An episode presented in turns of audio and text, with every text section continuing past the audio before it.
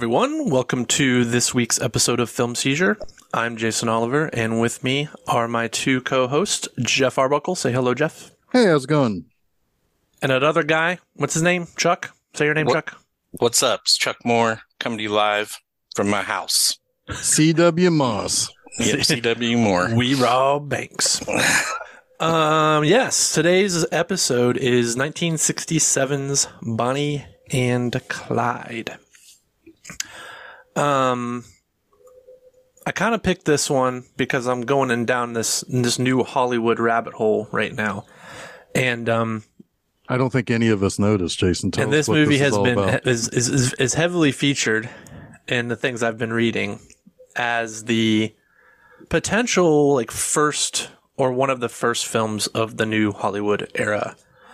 Um, the the era of movie making where the directors and the auteurs took over the studios and had basically carte blanche to do whatever they wanted because the studios were in such financial disarray and the people who, who led them um, didn't really know they were so out of touch with what people wanted to see that they really kind of turned over the reins to the director and um, that's where you, had the kind of the rise of the uh, the Coppolas and the Spielbergs and the um, De Palmas and such. So this movie, while it is regarded as one of the first of the new Hollywood, it's also regarded as one of the last of the old Hollywood. It's a transitional film, and um, and the reason for that is kind of a few different reasons. Um, it still had to play by the studio's rules. It it really almost didn't get made. Warren Beatty had to really fight to get this made. There's a story that he um he got down on his hands and knees to and kissed Jack Warner's feet to allow him to to get this movie made, which everyone says happens happened except Warren Beatty. um so so yeah it's it, it, it's interesting. This this movie i saw it for the first time oh i don't know probably in the late 90s early 2000s it's not a movie i grew up with. It's not a movie i have particularly any nostalgia for. It's not even a movie that i particularly like a lot. It's fine but um i find i find its place in history interesting. And where it's clashed with the culture of the day and the the things that it kind of the doors that it opened in in movies and in cinema in the United States. I, I find all that very interesting and that's mostly the the kind of color and flavor I want to bring to this episode personally while we talk about the movie. Um, so with that, I'm going to turn it over to Jeff or Chuck if you want to maybe give your personal history on this film and general thoughts. Um, yeah. So this is probably one that I saw roughly around that same, sometime in the '90s, I'm sure. Um, I um, yeah, it's kind of interesting because um, I like this movie. Um, however, um, I think that there's some. I, I think where I kind of want to kind of talk about this is, um, you know, this movie gets, sl- you know, was kind of highly thought of as being kind of the catalyst for things getting much more violent on Yes. in movies and TV. Um, of course, you know, here 55 years later doesn't seem that violent. Um, Right. not, not you know it's like seeing this and the last violent movie that i saw which was well i mean even compare this to maybe something like silence of the lambs and even though silence of the lambs has a lot has a violence in it there's a lot of implied kind of psychological violence in this in Mhm. that movie that i think is a lot harsher than this movie. But like you know i mean not that long ago i saw the new evil dead movie. This ain't got nothing on that. You know, and even that I felt wanting more out of it. you know? yeah, I mean that's Uh, exactly that's exactly right because you have to kind of take this movie in the context of when Absolutely. it came out. Yeah, Um, and you know, I think that there is a, I think there is also an interesting like mirroring of like when this movie came out versus what it's representing of Mhm. depression era outlaws.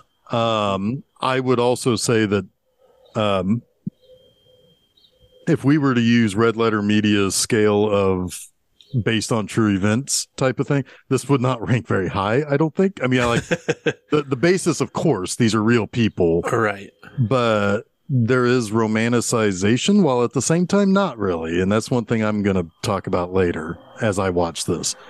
Cool. Um, I do think that the five performances in this are all excellent, hmm very, very worthy of each one of them being nominated for an Oscar, which is very rare. Um, in fact, the only other time I can think of this happening is Everything Everywhere All at Once, where every single top performer got an Oscar nomination.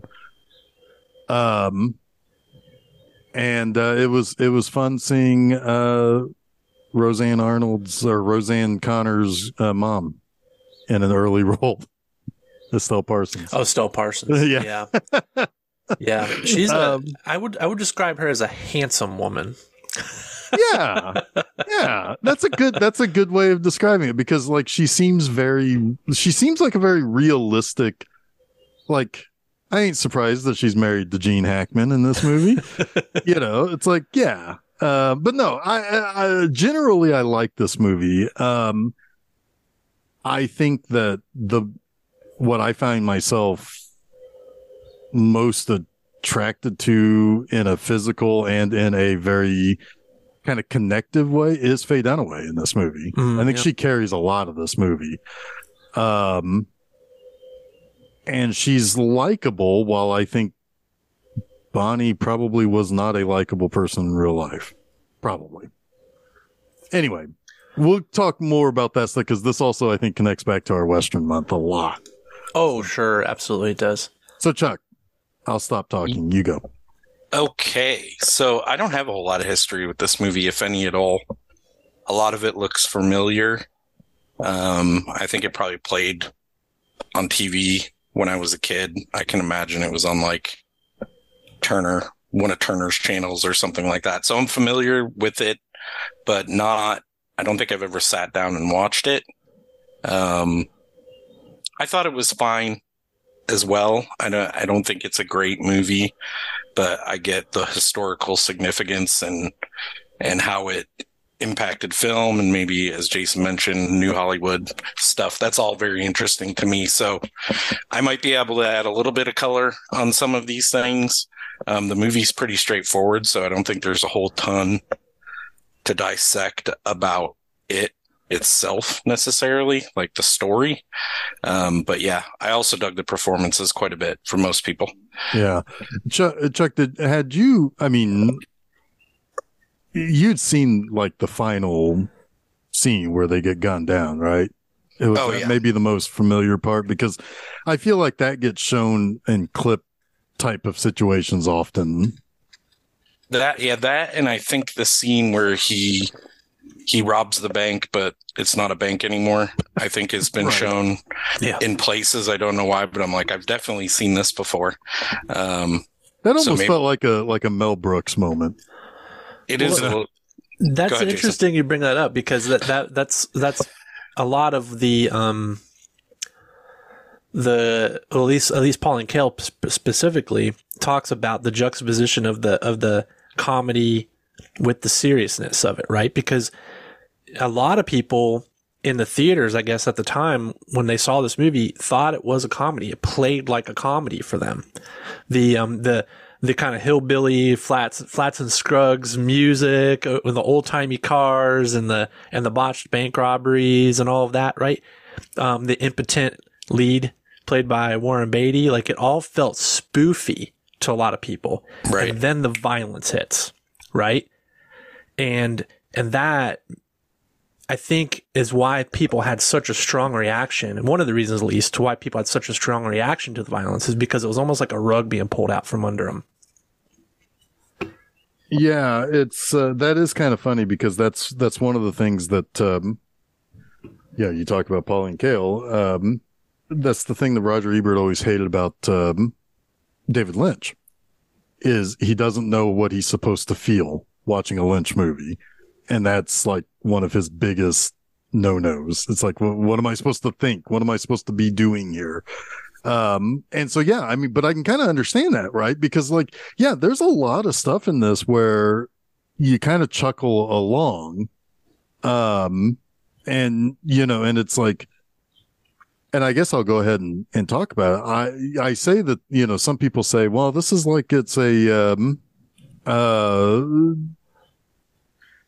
it's like, uh, you know, it, it, it glorifies this, you know, uh, it romanticizes these two characters. I mean, yeah, I guess like on a romantic, like on a true romantic level, it's like the way they meet is not the way they met in real life. And, um, some of the stuff about like it seems as though Bonnie is just bored and looking for although if you go more with that they ran in similar circles like in real life it seems like she probably wasn't just bored they just figured out that they would rob banks together or something like that but uh, uh I don't know too much about the historical side but I but I do find it interesting that they never are very successful in this No. movie No. um, even when they successfully rob banks, I mean, it's uh, it's it's Gene Hackman who directly says, you know, there wasn't much there, or you know, or isn't much there, and he, I think Gene Hackman's the one who says it's tough all around, or everywhere it's tough, or something like that, talking about the depression. So it's like they they don't have big scores, they don't try to show them having big scores. I mean, they have enough money where they're dressed nicely. They never buy a car. They just steal cars. You know it's like they're not this life that they are living is not a good one It's And weird to me. Oh, I'm sorry. no i was just and the last thing i was just going to say to that was that it, uh, to me it doesn't seem glorified at all or romanticized um you know i mean billy the kid sure looked like he had a much better life in pat garrett and billy the kid than bonnie and clyde do Yeah, I think the romanticizing thing, like people criticizing it for that, doesn't make sense to me because the people of the time during the Great Depression were rooting for Yeah. Bonnie and Clyde. So, so taking that same perspective in the movie makes a whole lot of sense to me to put you in like the position of the people who are going through the depression and rooting for these people. Like- Like they're they're not Robin Hood exactly, but they feel like Robin Hood. You know, they don't take from the people, at least in their minds. Yeah, I mean, there's absolutely pointed out scenes where, you know, like a, a meaner villain would have shot the guy in the bank who says, "Yeah, we we we failed three weeks ago." You know, a, a lesser, you know, you know, I, I'm not sure who at that time would have been.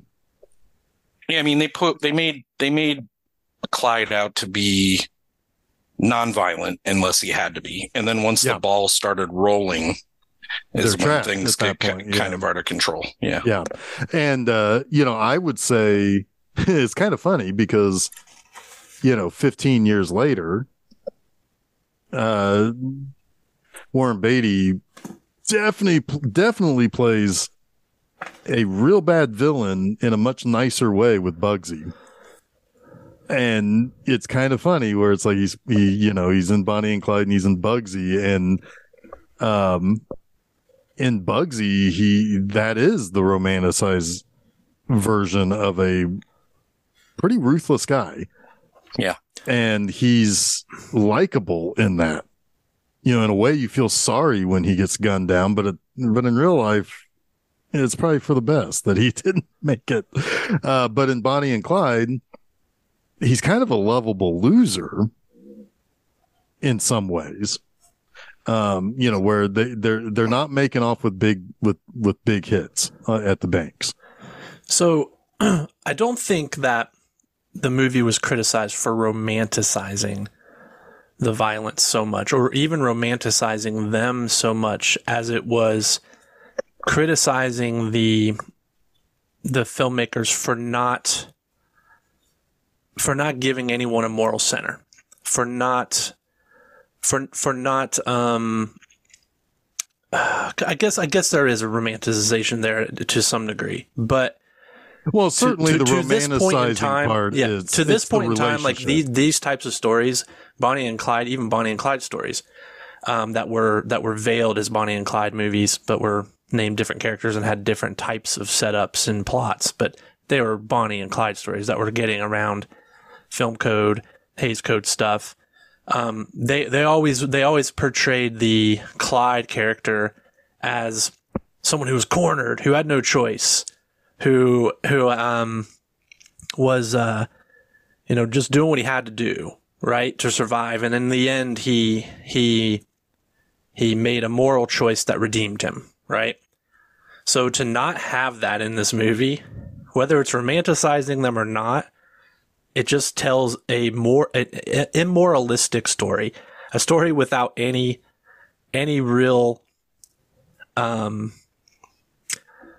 moral i guess right so I guess you kind of reap what you sow. I don't know if you can relate that definitely to morality, but But but sure, there's a consequence. Yes. I mean, that's what moral tales are all about, right? Is like, so maybe characters don't have morals, but the story is a moral kind of story, right? Like a, what are those? I mean, it isn't and isn't. I, I think I think it just kind of appeals to what you want to pull out of it. It doesn't really tell you it doesn't really tell you to think any specific way, I don't think. Um because like Jeff said, they are buffoons. Uh, or maybe that was you, Chuck. They they're they're really like not heroes. It's hard to to romanticize them when they're when they're not really very good at what they do. But The only the only person who I don't think is a buffoon in this, or who isn't played exceptionally broadly, is Bonnie. yeah, but she's but she also kind of just She kind of falls into all she of it. she has her moments too. Right. Um, but uh, but I, guess I guess you know what what what they kind of represent is this, and I guess and I guess it's kind of like what the movie Natural Born Killers tried very badly to also convey is a sense of fame, right? And what that means, right? Like like everybody loves um you know, fame and glamour. All right. And, uh, and what does that mean in the context of this movie? What does that mean in the context of 1967? You know, a time when Andy Warhol is talking about everybody having their 15 minutes. Right. So it's like, it, it's, it's appealing to an anti-establishment mentality. which is what I was saying about like it's it's the 60s in a way kind of reflecting some of that of that era you know the the the depression era gang not gangsters but uh outlaws hmm and, and Um, it scared the old curmudgeons, right? Sure. It scared old Hollywood. It scared it scared everyone's parents, right?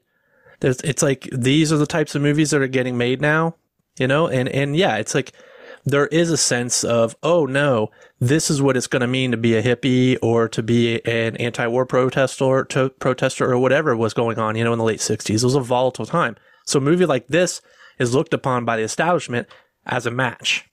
Yeah. Well, I, you know, I was kind of sitting there thinking it's like, you know, in a way, this movie kind of also gives birth to some of the 70s exploitation era 100%. where, you know, the anti hero and the, you know, and, um, there's two things going on in 19, well, in the latter half of this, of the 60s. There's a movie like this, and there are movies like, um, you know, the, the biker movies Yeah, yeah. you know, and those. Like the Peter came- Fonda biker movies. Yeah. No, no, no. I was talking about like biker gang movies. Well, yeah, like the Peter I'm not talking. No, no, no. I- the well, I'm- wild with the wild one, wasn't yeah, that? I'm, Yeah. I'm, yeah. What that started earlier in the '60s, but by the time after this movie, you get to movies like, you know, where the biker gang isn't the peaceful guy seeking America going across the Mhm. country. It's the raping and murder. They're they're almost played like Vikings. You know, kind of raping and pillaging the peaceful town. as Easy Easy Rider can can kind of take some of the credit for that as well. Um, I mean, we should probably talk about it at some point. I don't I don't think Easy I think Easy Rider is trying to to buck against that. Well, the biker movie was dying though. Well, before before Easy Rider. It gave the biker movie new life. So so by that extension, everyone was looking to squeeze as much juice as they could out of that genre. Yeah, but I mean, like I would say the earlier, earlier than Easy Rider, the biker gang movies that would come along in the early seventies matched more of the mid sixties where you would have bikers driving around with Nazi paraphernalia on. Yeah. That's not Easy Rider. It's just that, hey, Easy Rider, hey, people want to watch biker movies again, sure. But like the, the tone of the movies is not Easy Rider it's it's the opposite. And Easy Rider kind of bucked against that by saying, no, this is what the real counterculture movement is about, trying to find the good and as oh, opposed to well, I mean, I don't know about all that. Most of that movie was like they didn't, half of them didn't even know what they were making when they were making it. It just kind of got lucky. But well, no, but I mean, but like the the whole the whole. I don't think there's of, a whole underlying message under it, really. Well, there is kind of the seeking the America of their, you know, uh, but like there is kind of a, a seeking America kind of aspect to that. But it did, but it, for the but reality it, of. But it was America. a movie like this one where people like Bonnie and Clyde, where people were, were saw themselves in it. Sure. Right. They Sure. saw they saw they saw something um, about themselves, about their state of being, about state of society that they could glean and and and feed them. Right. Sure. Yeah. Um. So And it's kind of funny too, because it's not too long after this movie where a lot of things change economically and where you really do start seeing that kind of separation of middle class to upper class.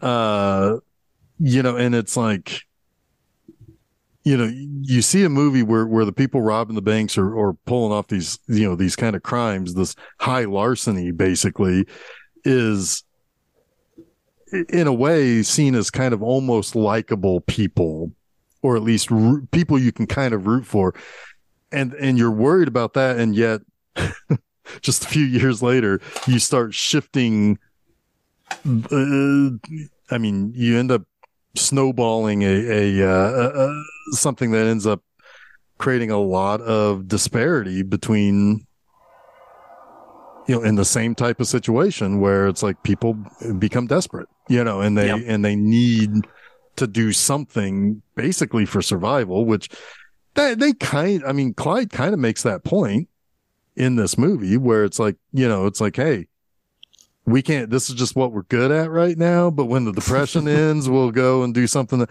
you know it's like yeah he's kind of bullshitting but at the same time well yeah, they are stealing money instead He's of getting- definitely bullshitting because the, you know the depression isn't what drove them to crime. It No. it, it, it's, it became the excuse, right? Sure, absolutely, absolutely.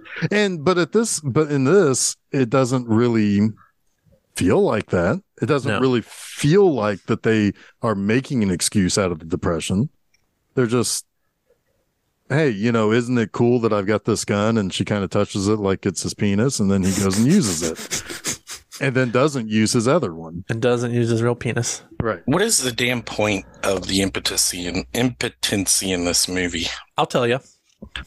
Tell me. I'm Yeah, serious. but no, I'm serious too. I, I, because I was trying to figure out. It's like, was was Clyde Barrow really impotent? No. Okay. Um, no, he was not. Um, at least he may he may have been bisexual. Um, the the that was another thing I was going to ask about too. Was that here is a here is I'm trying to make this as short and concise as possible. Like the His um, penis. the writers, yeah, David Newman and Robert Benton, the writers of this movie, they um they really they were inspired by the French New Wave. They were inspired by Truffaut, Godard when they wrote this movie. They were writing it. They wrote it for Truffaut. They're like, we want you to direct it. They begged him, begged him, begged him until he finally gave in, and he said he would he would direct it. But he still wasn't really feeling it. He'd already kind of gone down that well with a few films like Shoot the Piano Player and things like that. So he um he actually gave it to Warren Beatty. He said, "You should check this out." Um, and Warren kind of you know he he asked uh David and Robert for a copy of the script. He called him up, said, "I'm coming over." Truffaut said, "You got a got a movie for me." He picks it up that day and he starts to read it. Well, they were getting really nervous about him reading it because they had been turned down by everyone. And the reason that they got turned down was because the script was too transgressive.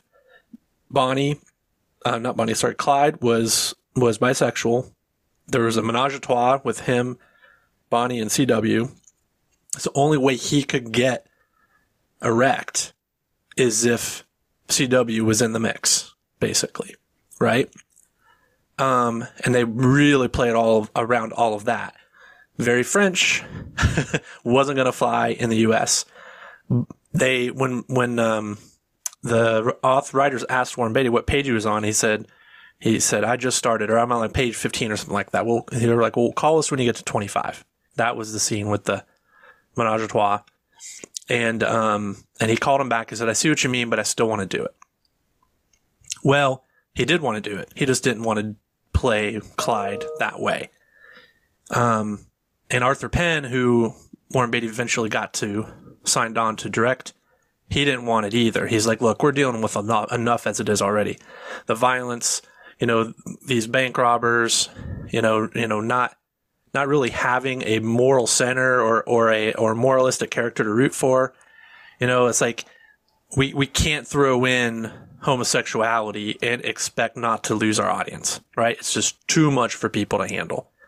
So, um, so they took it out, but the compromise was to make Clyde impotent. Um, and so it just doesn't doesn't really kind of work, does it? It's like either Nope. stick with it or um or don't have it. The fact I think that they allow him to um have his like his sex at the end like after after the poem is published and he's truly famous you know now he's he's able to to get erect and and consummate his love with bonnie i just feels it feels like so unsophisticated against Yeah. the rest of the movie you know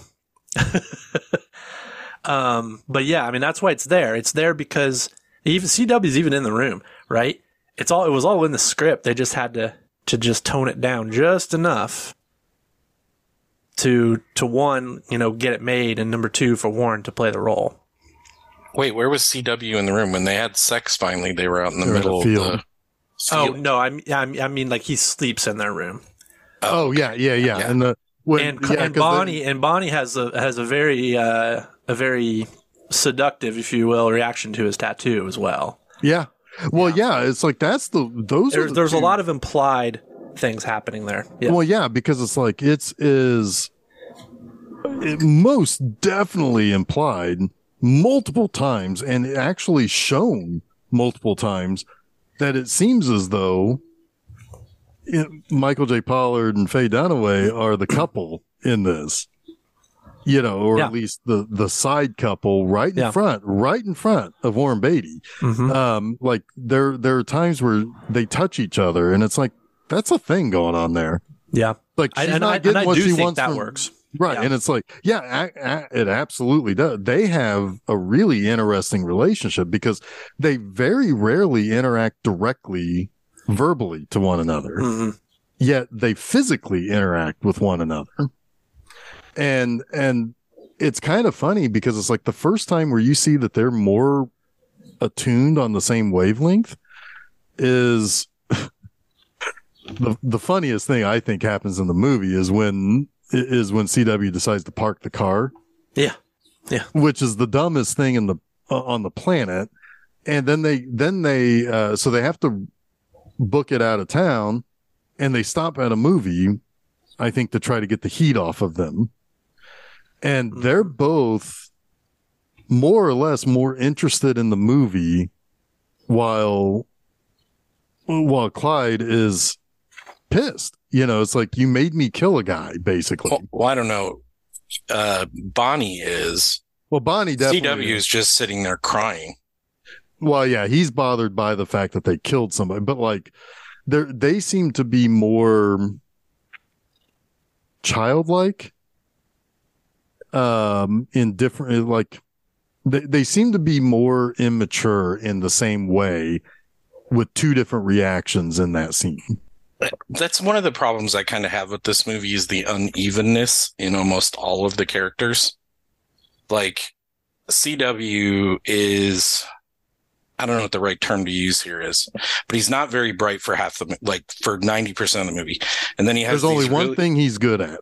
But there's two moments in the movie where his speech becomes real clear, you know, and he's talking once when he's talking to um, the wife of Clyde Barrow's brother. I forget her name. Sorry, Blanche. Oh yeah. He's talking to Blanche, and he's like very clear, and his accent goes away, and like it's it's just weird. And and there's multiple moments in this movies where characters are just like not themselves for the purpose of the story.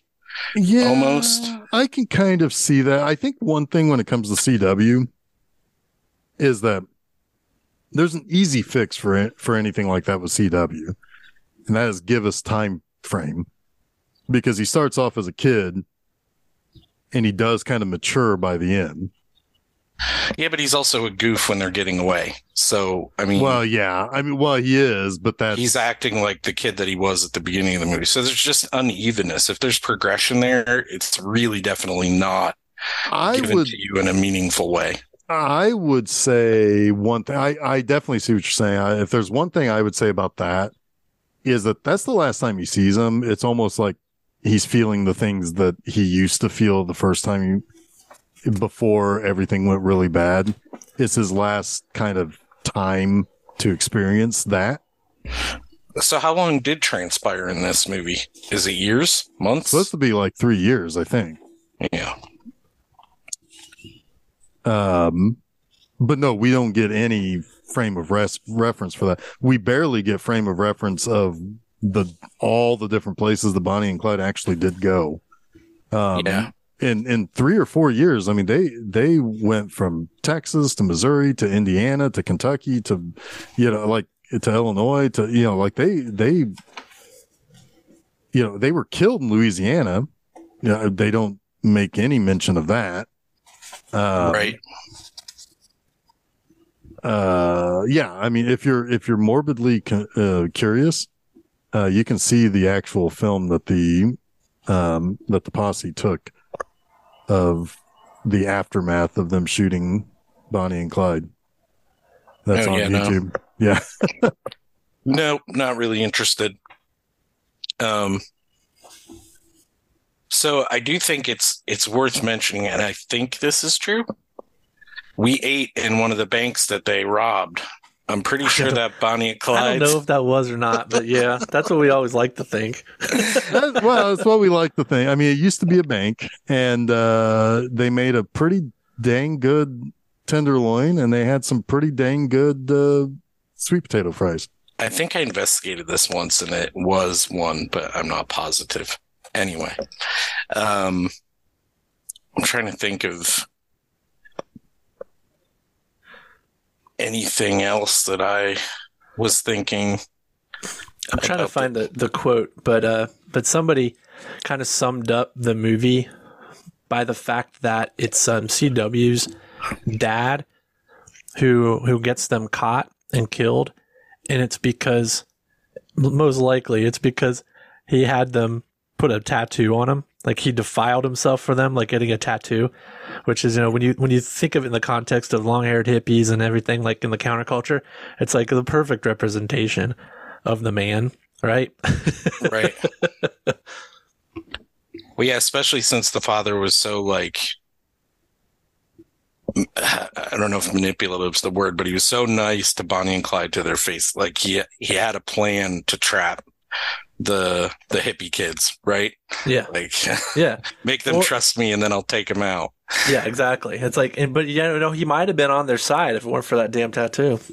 Yeah, it's like a Scooby Doo thing. I would have been on your side if it wasn't for that damn tattoo. Um, there is a scene that's really weird to me, and I was wondering what you guys were thought, what you guys thought about it. When Bonnie finally gets to go see her mother, Mm, yeah, that picnic that they're at is kind of hazy and it's shooting like it looks different than the rest of the film, and it looks like a funeral. Yeah. They're all Like- wearing black Everyone's dressed dressed in Mhm. black. It's like the family looks all sad. The only one having fun at the whole damn thing is is Buck Barrow Barrow. Like it's really kind of a weird scene. Well, they're they're the kids uh, like Bonnie is having some fun with her, like with her nieces and nephews. No adults are having fun with each other. Is more what I meant. The yeah. kids- Now, I, I don't know, Jason. What did you think? Because I, I, This is by design. This is by design. it does. It's supposed to be a funeral, right? Okay. Yeah, absolutely. Um, and I'll, and I'll tell you why I know this. Um, the uh, the scene with Gene Wilder, when that was in the original script, that was supposed to happen after she goes back to meet mom. Well, our our buddy Robert Towne, who we've talked about several times, most notably in our Chinatown episode, he he came in to kind of do a script doctoring work. This is actually the first the first movie that he's kind of widely credited for quote unquote saving as a script doctor without getting any real credit.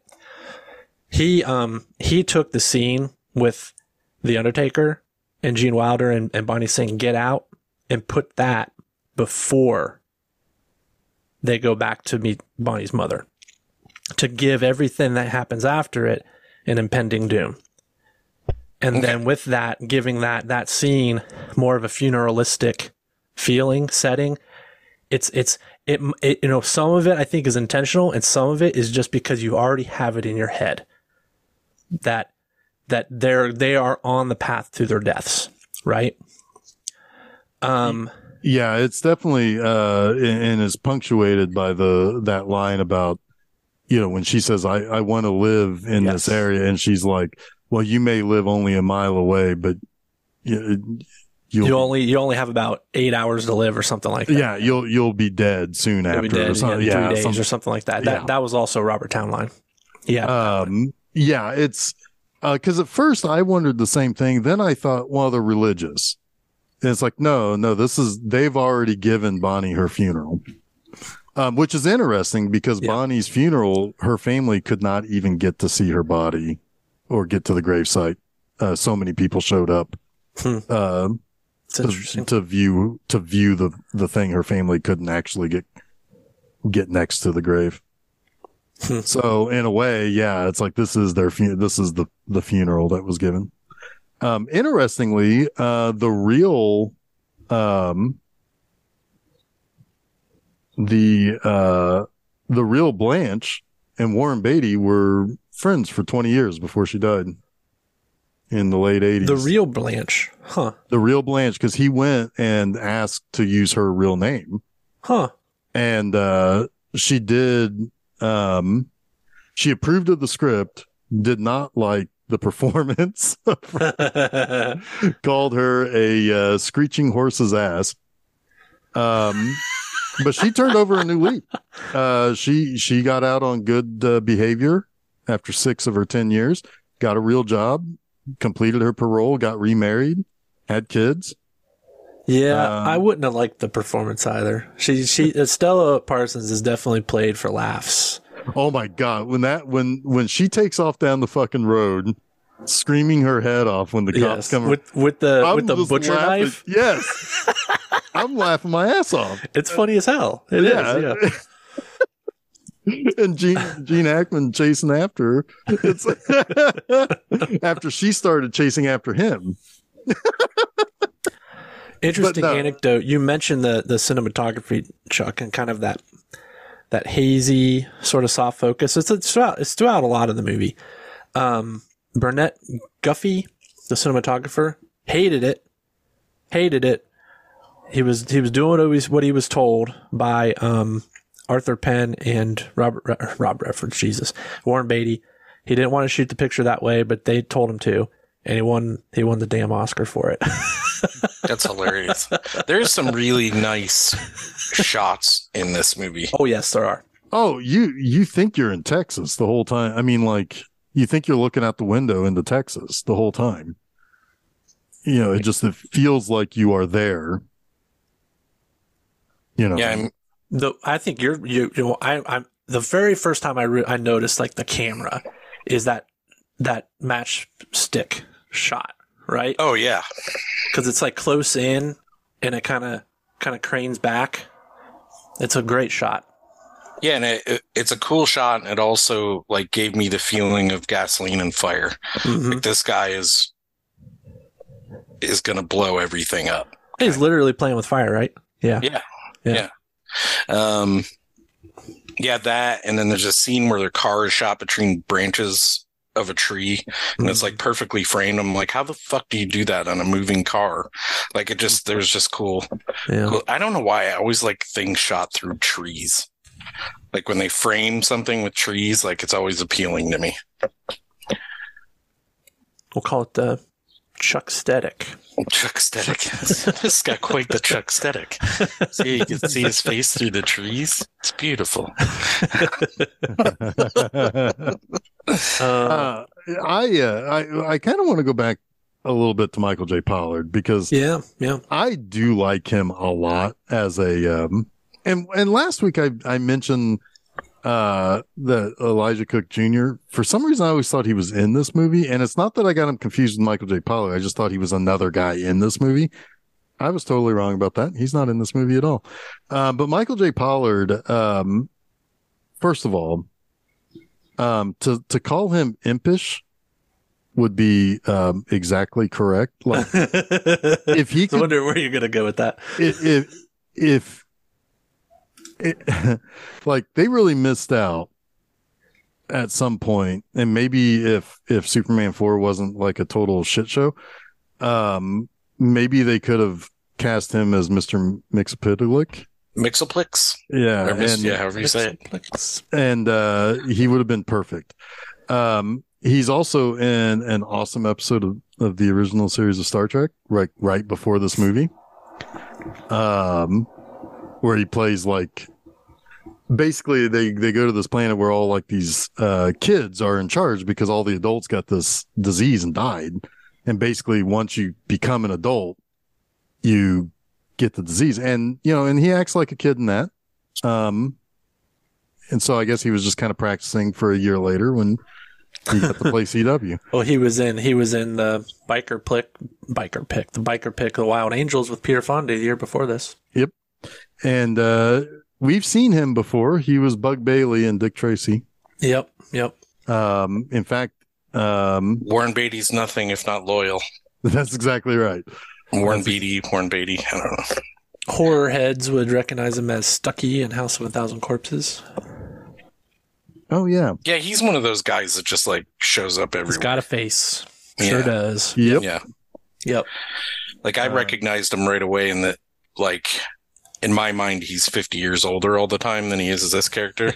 but I'm like, oh, that's definitely him. But when you kind of need a weirdo, he's your man. yeah.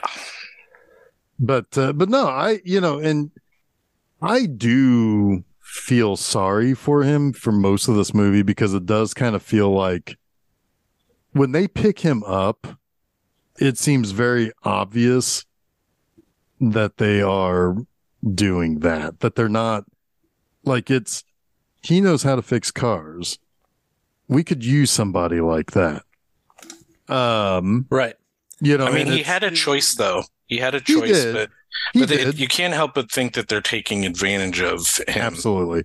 And um there is a little bit of flirtatiousness with with Faye Dunaway in that scene too, where, you know, it's like this kid doesn't have a chance. He's gonna go and try to be the big man that he thinks Clyde is and be around a pretty lady like Bonnie is. Of course. It's like this guy has no chance and they kind of know it. And they, they Yeah, are I mean- kind of predatory about it. He's aw shunk, aw shucksing like that whole scene, like Oh yeah. And and kicking the then- ground and yeah and then he's uh, by the end of that scene he's he's selling himself to them yeah, they say prove it, and he steals the money, and they're like, "That's good enough for us." get, Get you're in the car, CW Moss. You, you're yeah in. yeah you're in you got it um but yeah it's but like um i don't think he knew what he was I mean, like he obviously didn't know exactly what he was getting into it's like it, there's no such thing as a um i- there's no such thing as a, as a, a gang of bank robbers that don't kill people Well, there was until he was involved. well that's true It's kind of his fault that they had to kill somebody. Not even kind of. It's his fault that I mean, it's his fault in the way, but in reality, I don't think the trigger need to be pulled in that scene. No, I mean like Either. it- it's very very clear that the because Warren Beatty kind of d- does that rambling thing where it's like he had you know it's like he got the drop on it and it's like he's very clear that he's trying to speak very uh he's he's nervously talking fast to try to clear himself. Oh, with Yeah. his brother? Yeah, it's like Yeah. yeah, it's like he, he what am I supposed to do? What am I supposed? To he got the drop on us, and, this- and it's like, dude, you didn't have to. You could have just opened the door and kicked him off the car. You know, uh, Right. there were other ways to deal with that guy, and uh, he took all the wrong ways. Right. I mean, I guess when you're in, I've never been in a moment where I might get caught for a bank robbery. Like, That's fair. who knows? Who knows the choices that you're going to make there in your in your fear? Um, well, he's not. The guy wasn't. He was just on the side of the car. He he didn't have a. Um, you know, he's not. He he doesn't have a gun on him. Yeah, if it was a I- cop that's trying to shoot into the car. Okay, I'm not justifying it. I'm just saying you never know what someone's going to do when they're fearful that they might get caught. yeah, no, that's that's fair. Yeah. Um, I mean, that's that's one of those classic examples of well, there's a gun in this situation, so Yep. it increases the chance of death by about a hundred percent. Yeah. For sure. Um, I got a weird. I got a weird factoid for you. do it. It has sort of very little to do with this particular particular movie, but it has to do with Bonnie and Clyde in cinema. Um, so I've established that the writers of this movie were big French New Wave fans, big, big, big Francois Truffaut fans, like major Tr- Francois Truffaut fans. I mean, the script they wrote is kind of an amalgam of Jules and Jim and Shoot the Piano Player, right? But told through the Bonnie and Clyde legend. Well, it's no surprise they wanted their hero Truffaut to do it, but I wonder, I wonder if they also kind of knew that Truffaut might have a specific affinity to a Bonnie and Clyde type story because of his connection to Hitchcock. Because Hitchcock, this is so weird to me. When he made Rope, he cast the two killers, John Dall and Farley Granger. And I don't know if this is a coincidence or not, but John Dall was Clyde in a a Clyde surrogate in a 1950 movie Gun Crazy, and Farley was a Clyde surrogate in the 1948 movie They Live by Night. Both, I mean, they were both played Clyde, right? Uh, and then he cast them as the killers in Rope. Interesting. Interesting, yeah. A lot- show. And I like a lot of those, like that, you know, they live by night is another one of those where it's like the the the rebels on the run, but they have to make good in the end, or or they're they're only doing what they have to do because uh, because of necessity. It's just it's like that.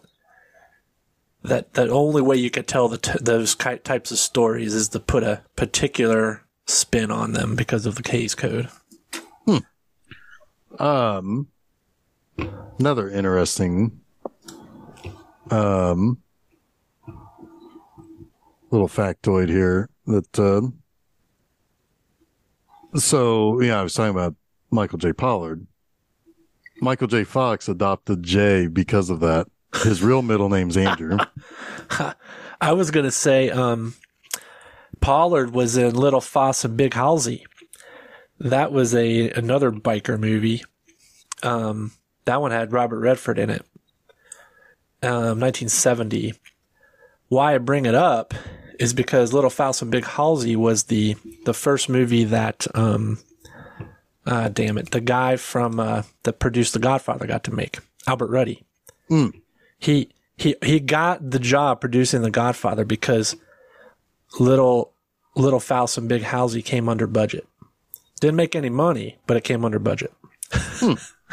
Um, I uh, I was a little surprised that you know, I mean, this is 1967, and Warren Beatty is the sole producer of this movie. Yeah, Yeah.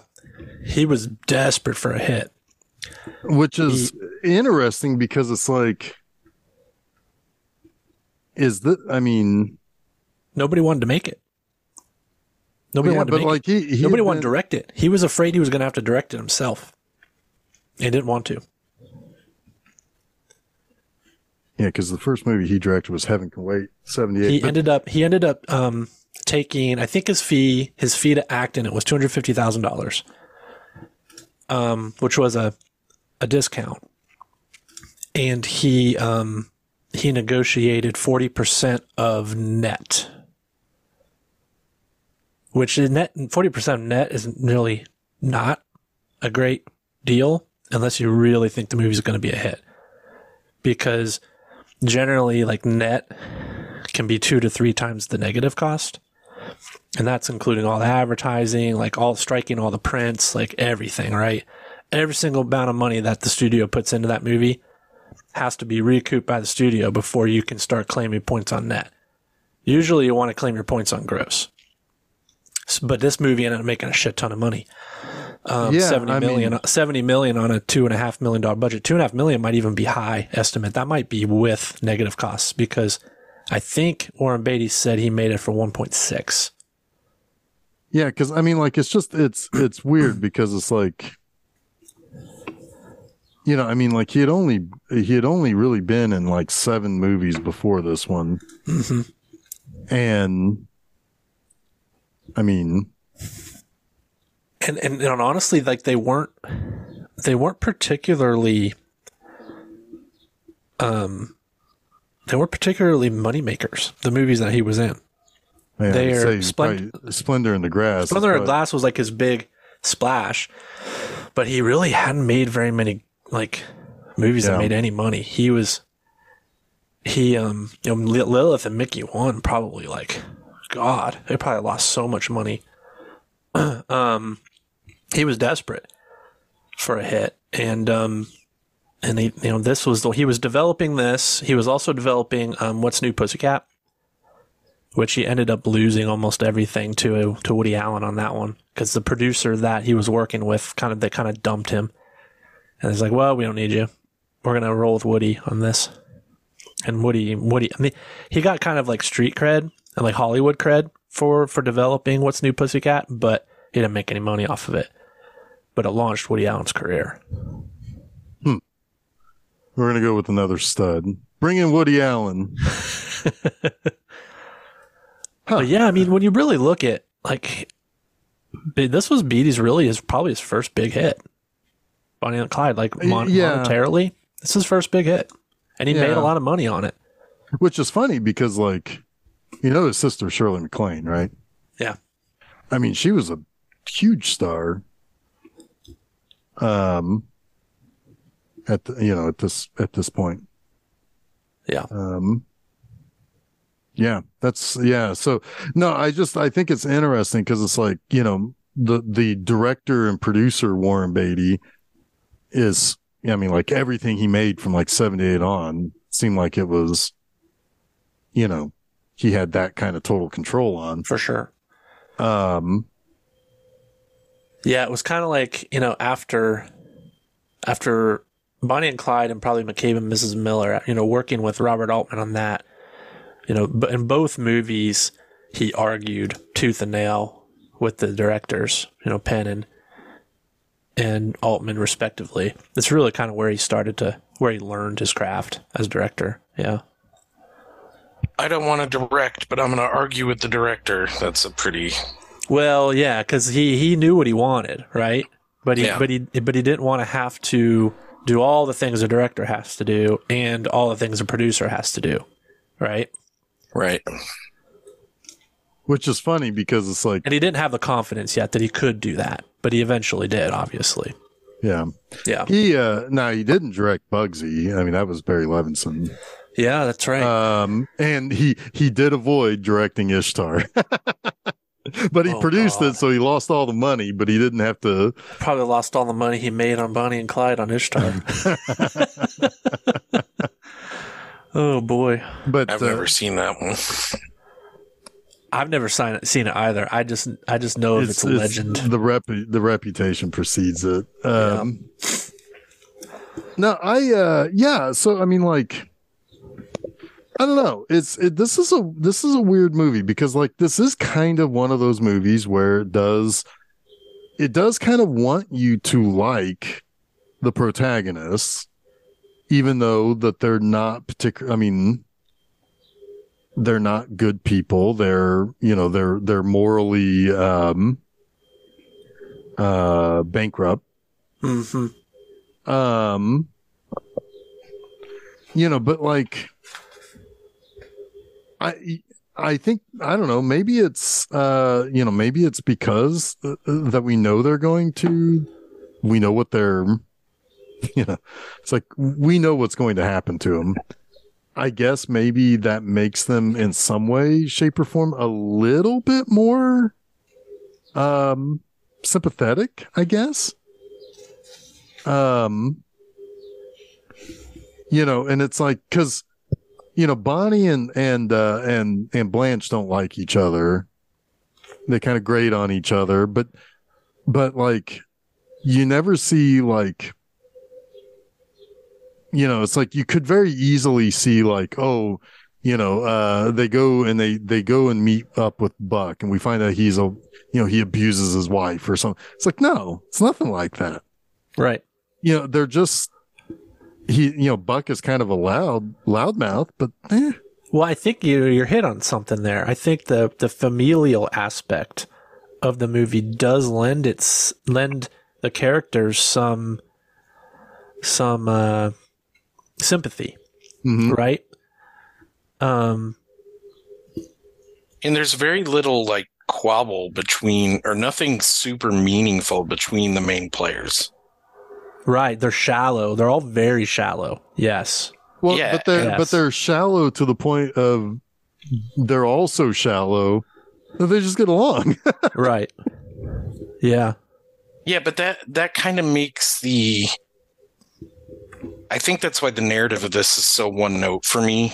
Like it feels like you're on a train and like you're just sitting in your chair watching the same tree go by over and over again a little bit. Yeah. Yeah. It's like there's no real interesting things that happen between the characters. It's all outward kind of external forces. And even those are limited until the very end, right? Like it's almost, I don't know, there's almost nothing to it half the time.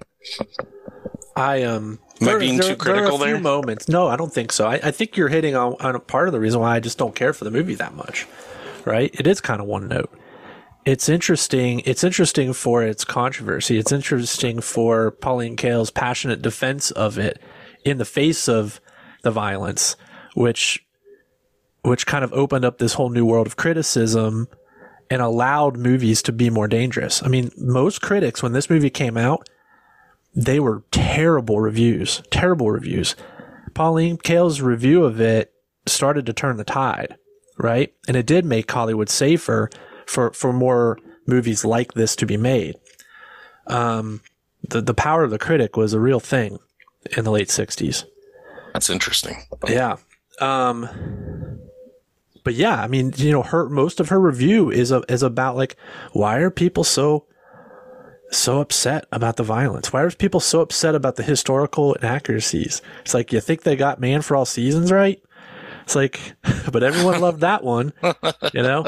So, you know, it's a lot of like just, you know, her her defense of the movie lent it so much credibility that and she does criticize a lot of it. She criticizes the the the sexuality angle and you know the the culmination of his sexual prowess is like sort of this this stand-in for for success, right? Or for for for for uh, uh I forget what word she used, but you know she Made it, criticizes so he got to make it.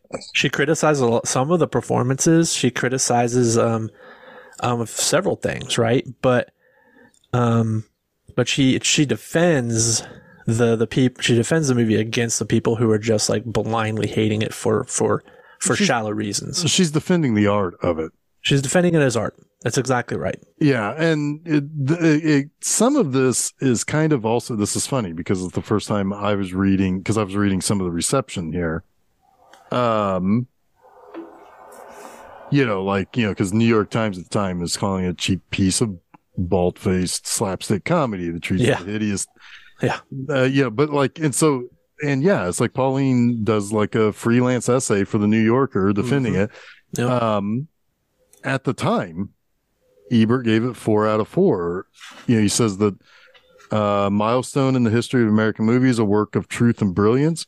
It is also pitilessly cruel, filled with sympathy, nauseating, funny, heartbreaking, and astonishing, astonishingly beautiful. And that's kind of how I was. That's how I kind of look at it. It's like on the uh, on the on the canvas. That's you know like okay, you start holding up the, the the microscope, and I kind of agree with you guys. There are some imperfections of with this, but that kind of does. I I admit I felt those things watching it. Um, he then went on to say, if it does not seem like these words should be strung together, perhaps that is because movies do not often reflect the full range of human life. Yeah, and and so that's he's something looking at else beyond the Uh-huh. art, you know. But like, I admit, I you know, some of those things that were strung together that probably should, I kind of can say, yeah, I kind of get, yeah, I was kind of feeling those things in that. that the um, that's what Kael also points out as the the the sort of French influence, right? The French French New Wave influence that a lot of French movies at the time were being made about like American violence, American gangsters, but being Breathless be- is, right. is the guy trying And- to be Humphrey Bogart and bringing and bringing the poetry of humanity through in the narrative and in the art, right? Yeah. And that's exactly what this movie attempted to do, and I think was mostly successful in doing so. Yeah, I mean, I think it's yeah, I think that's what it is largely successful at. Um, you guys are right. This is not a perfect movie. To to say that this is a great movie 55 years later, mm, I mean, Yeah. if, if you are an expert of films of this time, meaning you're right now, you know, studying the 60s and the changeover from the old ways to the new. Absolutely. This is going to be a, Yeah. yeah. it's going to be top tier. Yeah, I mean, Um, it'd be wrong to take any old review and kind of criticize it against modern times, right? Because they didn't see the stuff we've seen since. Absolutely. So saying that it's this has not been done in film before or isn't done very often, maybe we've seen it 30 times by now or 40 Absolutely. or 50. I mean, Like- it's without a doubt, without this movie, I wouldn't have One Flew Over the Cuckoo's Nest. I wouldn't have Chinatown. You know, these are movies that, that kind of paint those, those pictures maybe better than Bonnie and Clyde, but paints those same pictures that I think Ebert and Kael talk about, you know, in the, in the sense of movies that take chances and don't work out for our heroes is important in movies. That's an interesting one too. One flew over the cuckoo's nest because it it accomplishes all of what Ebert said almost in a single setting. Yep. Which Yeah, is he's not wild. driving. He's yeah, he's not driving around Texas. He's for Yeah. se- you know for eighty five percent of the movie, he's trapped in a in, in an insane asylum. Yeah, but- with Chucky. right, and Here to to Yeah. to um to shadow to mirror your Ebert, because I think Ebert and and uh, Kael may have been on one mind in this movie. Uh, if this way of holding more than one attitude toward life is already familiar to us, if we recognize the make believe robbers whose toy guns produce real blood, and the Keystone cops who shoot them dead, from Truffaut's Shoot the Pla- Piano Player and Godard's gangster pictures, Breath- Breathless and Band of Outsiders, it's because the young French directors discovered the poetry of crime in American life from our movies and showed the Americans how to put it on the screen in a new existential way. Melodramas and gangster movies and comedies were always more our speed than prestigious, distinguished pictures. The French directors who grew up on American pictures found poetry in our fast action, laconic speech, plain gestures. And because they understood that you don't express your love of life by denying the comedy or the horror of it, they brought out the poetry in our tawdry subjects. Yeah. Well said. Yeah. Well said, Pauline. Oh, I thought that was you. No, I I'm wish. You know, it's kind of funny because, you know, and as by the time this episode comes out, if I actually go through with it, this other thing that I've been thinking about will also have been released. Um, I've long talked about wanting to do more of like an essay type of film seizure at the movies for like the movie Babylon because I have a very complicated relationship with that movie. But it, Mhm. it's the same type of stuff. It's there's an ugliness to it that ends up creating something kind of nice. Now, there is also something at the end of that that's almost overly saccharine that is kind of betrays a little bit of that, but it's like it's that whole kind of painting the picture of of this using the simple fact that yeah, sometimes people do people are awful.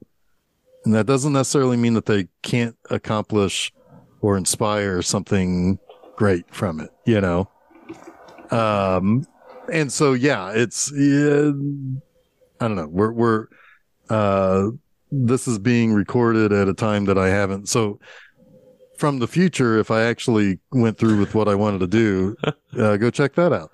Um, if I didn't do it, I'm still thinking about it. but uh but no yeah it's just it's uh you know we we haven't really talked too much about this movie no. there's not a great deal of plot in this it's two people meet they meet because um clyde is trying to steal bonnie's mom's car. And then they end up going on a date. And he robs a general store. And at that point they're they're career criminals. At, and we know what we know the ending. Is just going to be a matter a matter of getting there. Mm-hmm. There's no twist to this. You know it's just it's barely a biography. And there is no there is no plot. So you're you're kind of stuck. And and I think maybe Chuck this could play to where you're saying that this is a little uneven or a lot uneven at times. Not having a plot and having to rely on these interesting actors doing interesting things with their characters then yeah, that's what I'm saying. Their unevenness was due to the fact that they needed the characters to do something to progress the story.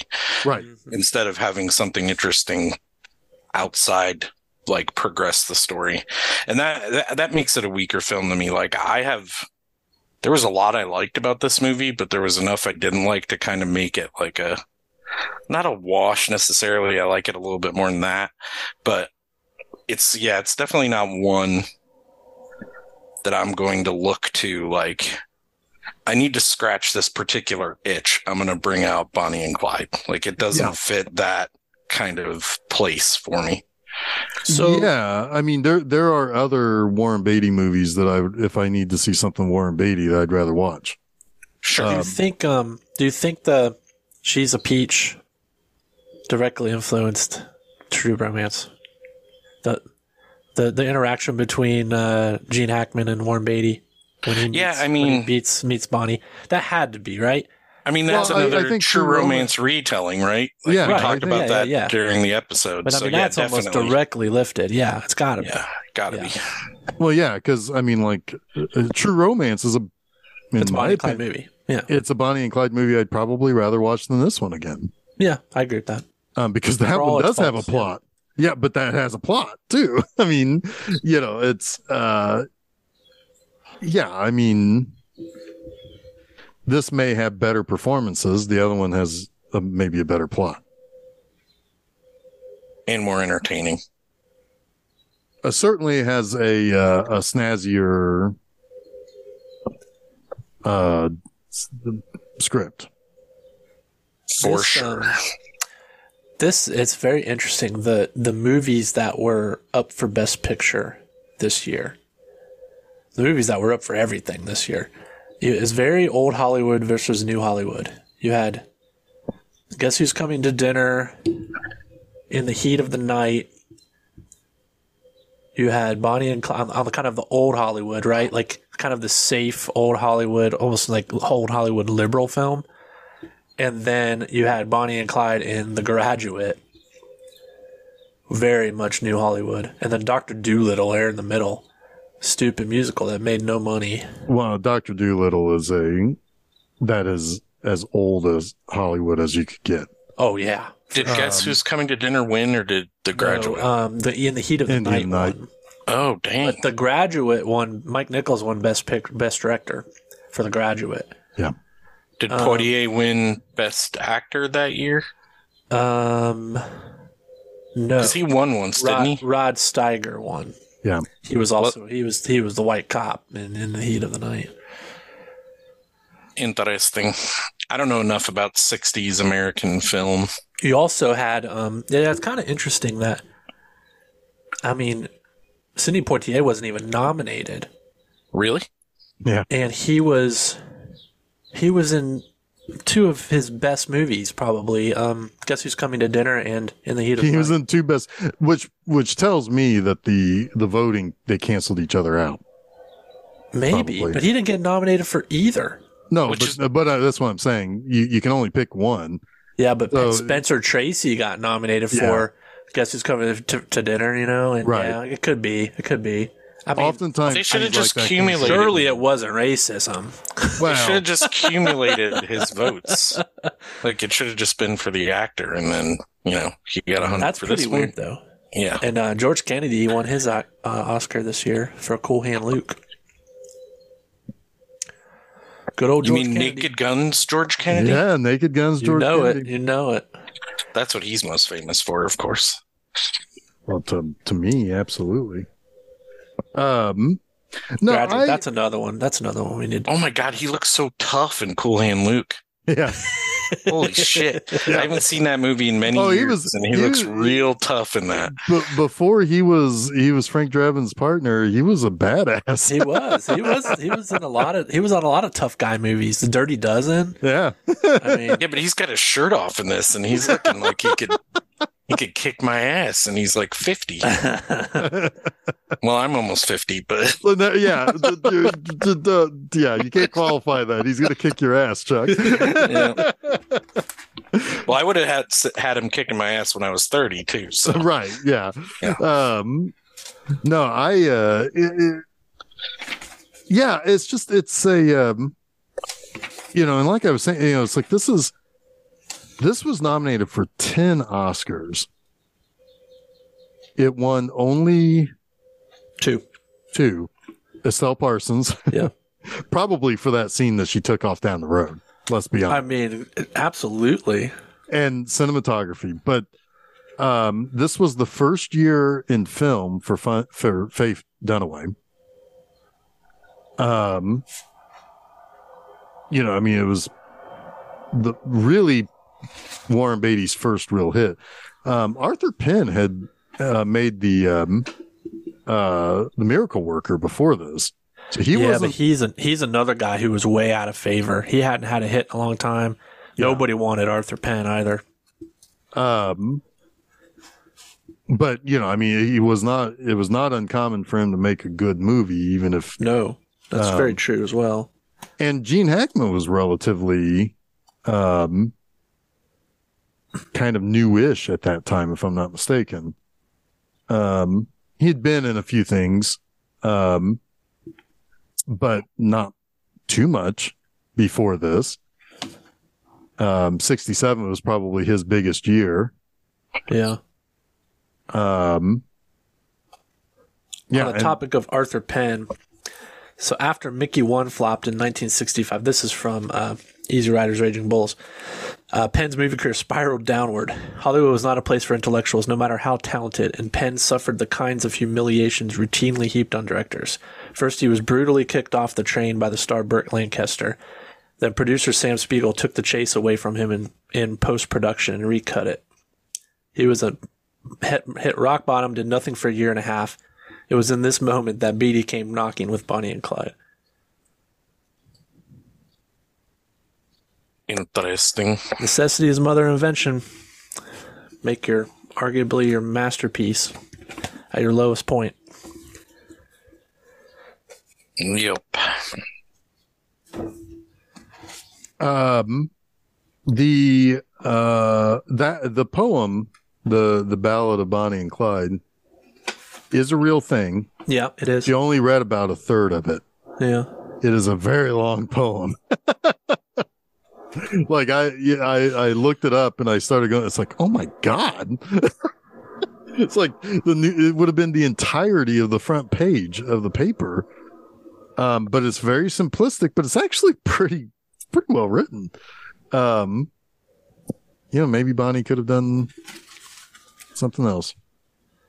I like this. Um, also from Raging Bulls, Easy Riders. Um, says uh, if the Bond films legitimized government violence and the Leone films legitimized vigilante violence, Bonnie and Clyde legitimized violence against the establishment. The same violence that seethed in the hearts and minds of hundreds of thousands of frustrated opponents of the Vietnam War. What's interesting is the number of heroes that were outside of the establishment trying to stop them that got hurt. Like the guy in the the the store that jumped on Warren Beatty when he had a gun. The guy who got shot in the face Yeah. when they were getting away with the money. Those people had no like nowadays they tell you just let the criminal go, right? right, right, right, right. Yeah, yeah. That guy who got shot in the face, the first guy that that Clyde kills, um, that was a direct homage to Battleship Potemkin. It was a very similar shot. Oh, interesting. Yeah, It's pretty well done. That shot. it is. Um, The shot of the shot. shot of the, The shot. shot of the shot. I I really like my my favorite scene in the movie is the scene where uh they're staying they're squatting in the house Bonnie and Clyde are and the owner comes Oh yeah, I was going to ask Oh, you because you because you had brought and he this checks and he checks on them and checks was what's going on here. He's like, I don't want no trouble. I don't want trouble. And then he he offers his gun to the farmer when he finds out the the bank took his house. Bank done took it or something like that. Yeah. It's like, well, ain't that the Ross deal or something like that? Clyde says, and he hands him the gun and uh, has him shoot the house, shoot the windows out of the house. It's just there's a poetry there for sure. Well, he shoots Yep. the sign that, that the bank Shoots had the sign that the bank Yeah. took it. Yep. Yep. No, the the uh the window was shot out by the black guy who worked the farm with the Oh yeah, They yeah. both shot yeah, they window. both shot it. Yeah. Yeah. Um yeah, and that was, you know, and it's like um you know, I don't I don't know if if Clyde was really like that, but it's it's a good scene kind of early on Right. when you're trying to figure this guy out. hmm Do you want to be with this guy for the rest of the movie? Right. You know, it's like for all we know, he kind of sweet talked this girl who was bored into becoming a, Right.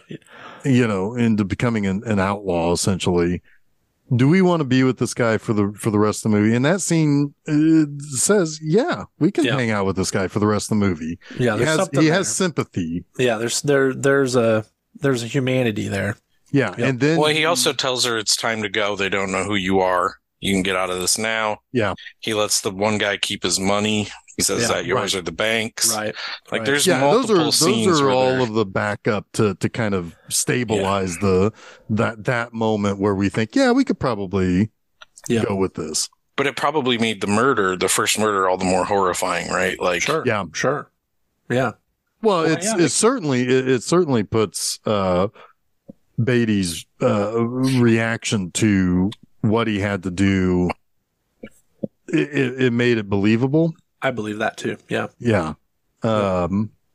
So yeah, I mean, and um, you know, and and when we and once we meet Gene Hackman, we don't really think Buck is a killer either. If anything, you think he's just chasing, you know, make sure you spell my name right in the paper type of guy Yeah. you know Um, as if it's difficult to spell buck. Um, but you know, uh, but no, like you, you kind of feel like it's a, um, you, know, you, you kind of get the impression that, that, uh, in that first scene that he's just kind of a dummy. Yeah, he's just kind of a dummy. And, uh, he has a, you know, he's married now. He's married to the, to a preacher's daughter. Um, and he's just kind of a, you know, just, just a, an uneducated hick, basically. Um, I don't think this movie does much good for, you know, I, I mean, it really kind of shows that a lot of people in Texas are probably farmers, broke, or hicks, one or the other. Um, you know, I mean, it's, it's, it is kind of one of those movies that, um, it feels like, and this is something that, that's come up a lot. Like if you, if you look at like, history of film and how certain people are represented. Um, white Texans are tend tend to be some of the dumbest represented people, or you know, like represented the dumbest out of all of the South. Well, it sounds like you're focusing on Texas, but they're not in Texas the entire movie. They're No, only but they there are- for a little bit of it. But they are Texans. Okay. Yeah.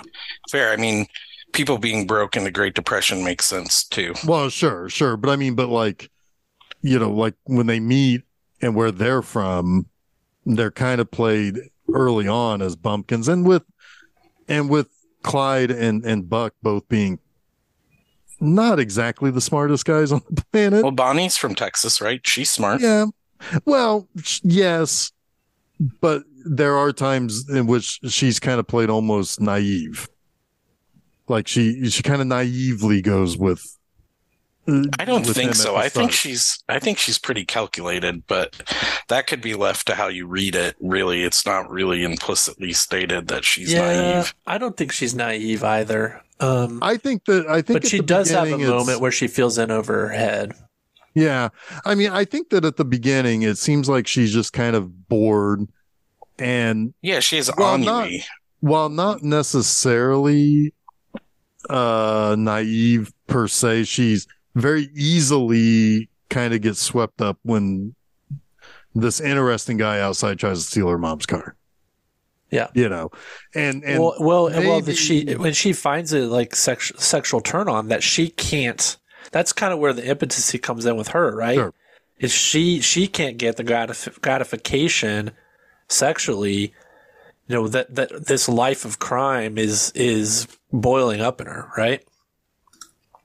Because she's, I mean, it's definitely there's a there's a Pent up. sexual as, there's a sexual aspect to to this excitement for her the the the robbing of banks and and all Right. I mean, the gun shows that immediately. Right. Right. Like Yeah. Jeff mentioned earlier.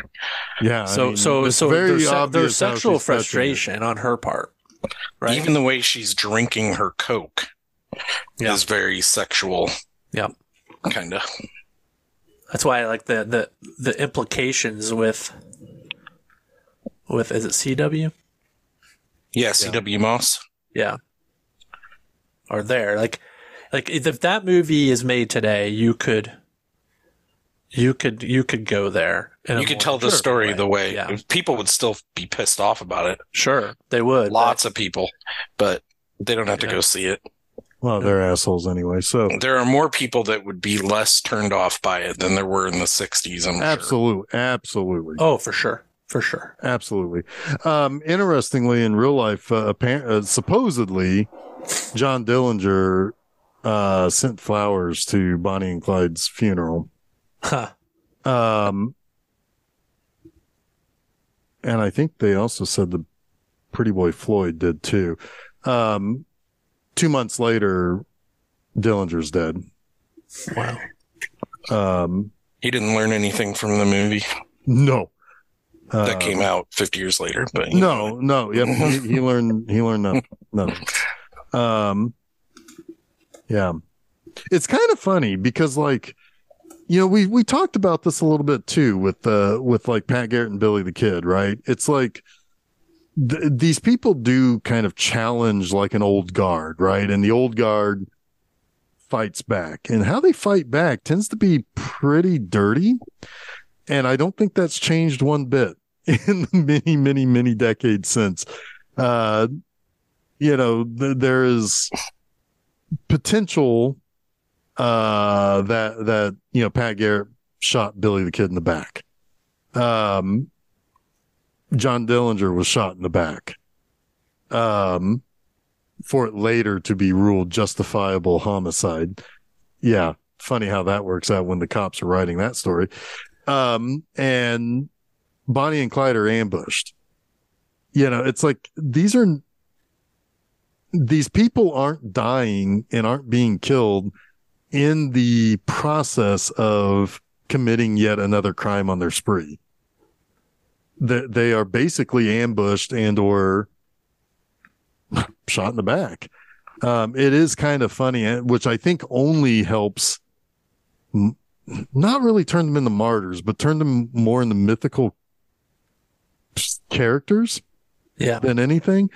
Um, it's it's the exact opposite. Um, I don't know. I don't know. It's interesting because, uh, you know, it's the, the it's weird how people kind of latch on to stuff like that. And the one thing that is common among all of these stories is that when the establishment fought back against the the rabble rouser, they kind of did so dirt, dirty. Yeah, I mean, we don't really have those kind of outlaws anymore, though. No, That no. are on the that are on the run and from town to town causing atrocities and like. Sure. Really, this was what the end of the Wild West when Bonnie and Clyde, or like shortly after. I can't remember when we would classify the Wild West as having ended, but I'm guessing it's. I mean, it would it would probably 1900s. Yeah, I mean, yeah. Then there was the the brief, you know, cropping up of new outlaws like Bonnie and Clyde and Dillinger and Floyd. Yeah, so I mean that was way more commonplace, but it's not. We I think when we talked about um, Billy the Kid, like we expected more honor to be there. Yeah, Not really justice necessarily, but honor. right. And yeah, obviously, by the time Bonnie and Clyde are on there, their escapades, the idea of that kind of old honor, I think, was dead too. Right. So they're kind of different scenarios, in my opinion. But I don't, I don't. Well, yeah, It's but just the way I uh, see but- it. We weren't there. Well, but- sure. I mean, and you are right, but I'm what I'm saying is is like the the aftermath of like you still kind of want to romanticize Bonnie and Clyde. Yeah, I mean these folks. And These folks were all famous while they were on their escapades, though. Mhm. sure, Billy the Kid was famous. Bonnie and Clyde were famous. sure. So like there was public outcry for the way that they died. Now we have like the people that die this way are foreign, um, you know, war criminals in Sure. their bunkers and shit. Sure. Like that people cheer on that death instead, right? Right. It's- yeah. So here, Yeah. here's something interesting on the topic of Clyde's sexuality. So the character W, the the real life W. D. Jones, who the CW character was based on, Well, partly he was partly, yeah, he's an amalgam, but um, he he testified. He confessed, and it it kind of is what triggered a lot of the murder warrants, I guess, against the gang. His testimony. He was he was convicted of murdering a deputy, but he um he made some testimony about um kind of the sexual aspect of the gang. He's uh, what does it say? I'd like to see. I'd like to see if there's you can read his testimony because he said um, some of the more lurid lies says lies that he told concerning the gang's sex lives, and this testimony gave rise to many stories about Barrow's ambiguous sexuality. So. He might have been like talking shit, right? He might have been telling the truth. Yeah, he might be trying to like tarnish the name of, of Clyde by by, you know, saying that he liked guys. Who knows, right? But that's kind of where that came from. So that just wasn't conjured out of nowhere Hmm. by the writers of the movie. I wonder if he was like left behind or like a sacrifice almost and was in a position where he'd be upset with the Barrows at that point so for some that he had left them six weeks um, after they evaded officers um, at Dexfield Park in July 1933, and he had he had left. So I don't know. Interesting. It's interesting that they, in the story of this movie, I think probably Kind of just. gave- I think I think maybe he just saw that, that you know The writing was on the wall? coming. The writing was on the wall, and was the first to confess and. And they liked the stories he had to tell, so he just kept telling them, right? Yeah. it's just it's interesting that in this retelling of it, then they chose to give him a loyal Yeah. ending Yeah, that's very true. that he does not deserve in reality. Right. Interesting. Well, it could be the the ending may be more the other guy. Yeah, Could be, so- or it could be, you know, they weren't Sure. lies and there's more to the story, right? Right. Um, um, it also mentioned that uh, uh, Clyde was repeatedly raped in prison. mhm, Yep. Uh, he crushed that guy's skull in retribution. Dang. Yeah, with a pipe. Yeah. But yeah, it's funny. I don't really, I didn't really know much about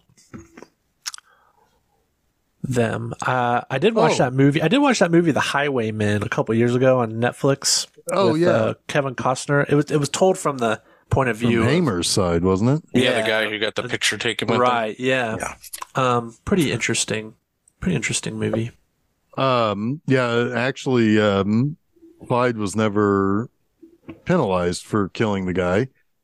Uh, it was another inmate who was already serving a life sentence that took the responsibility for him. Hmm.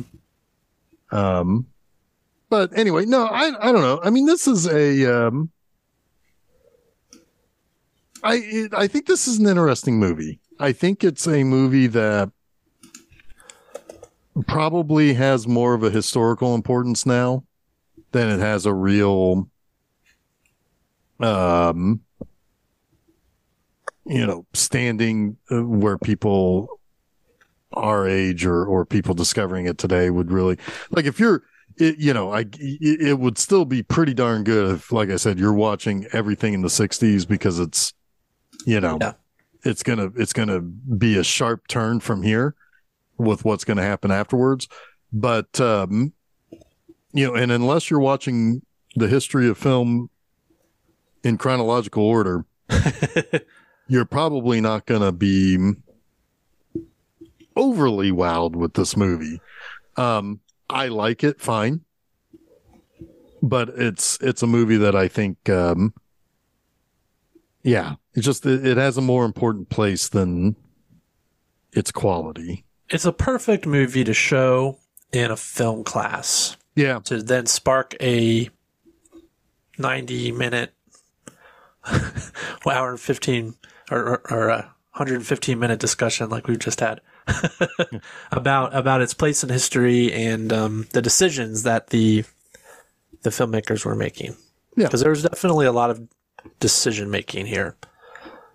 Yep. Yeah, this would also Intent, be a it's, good. it's it's it's filmmaking with intent.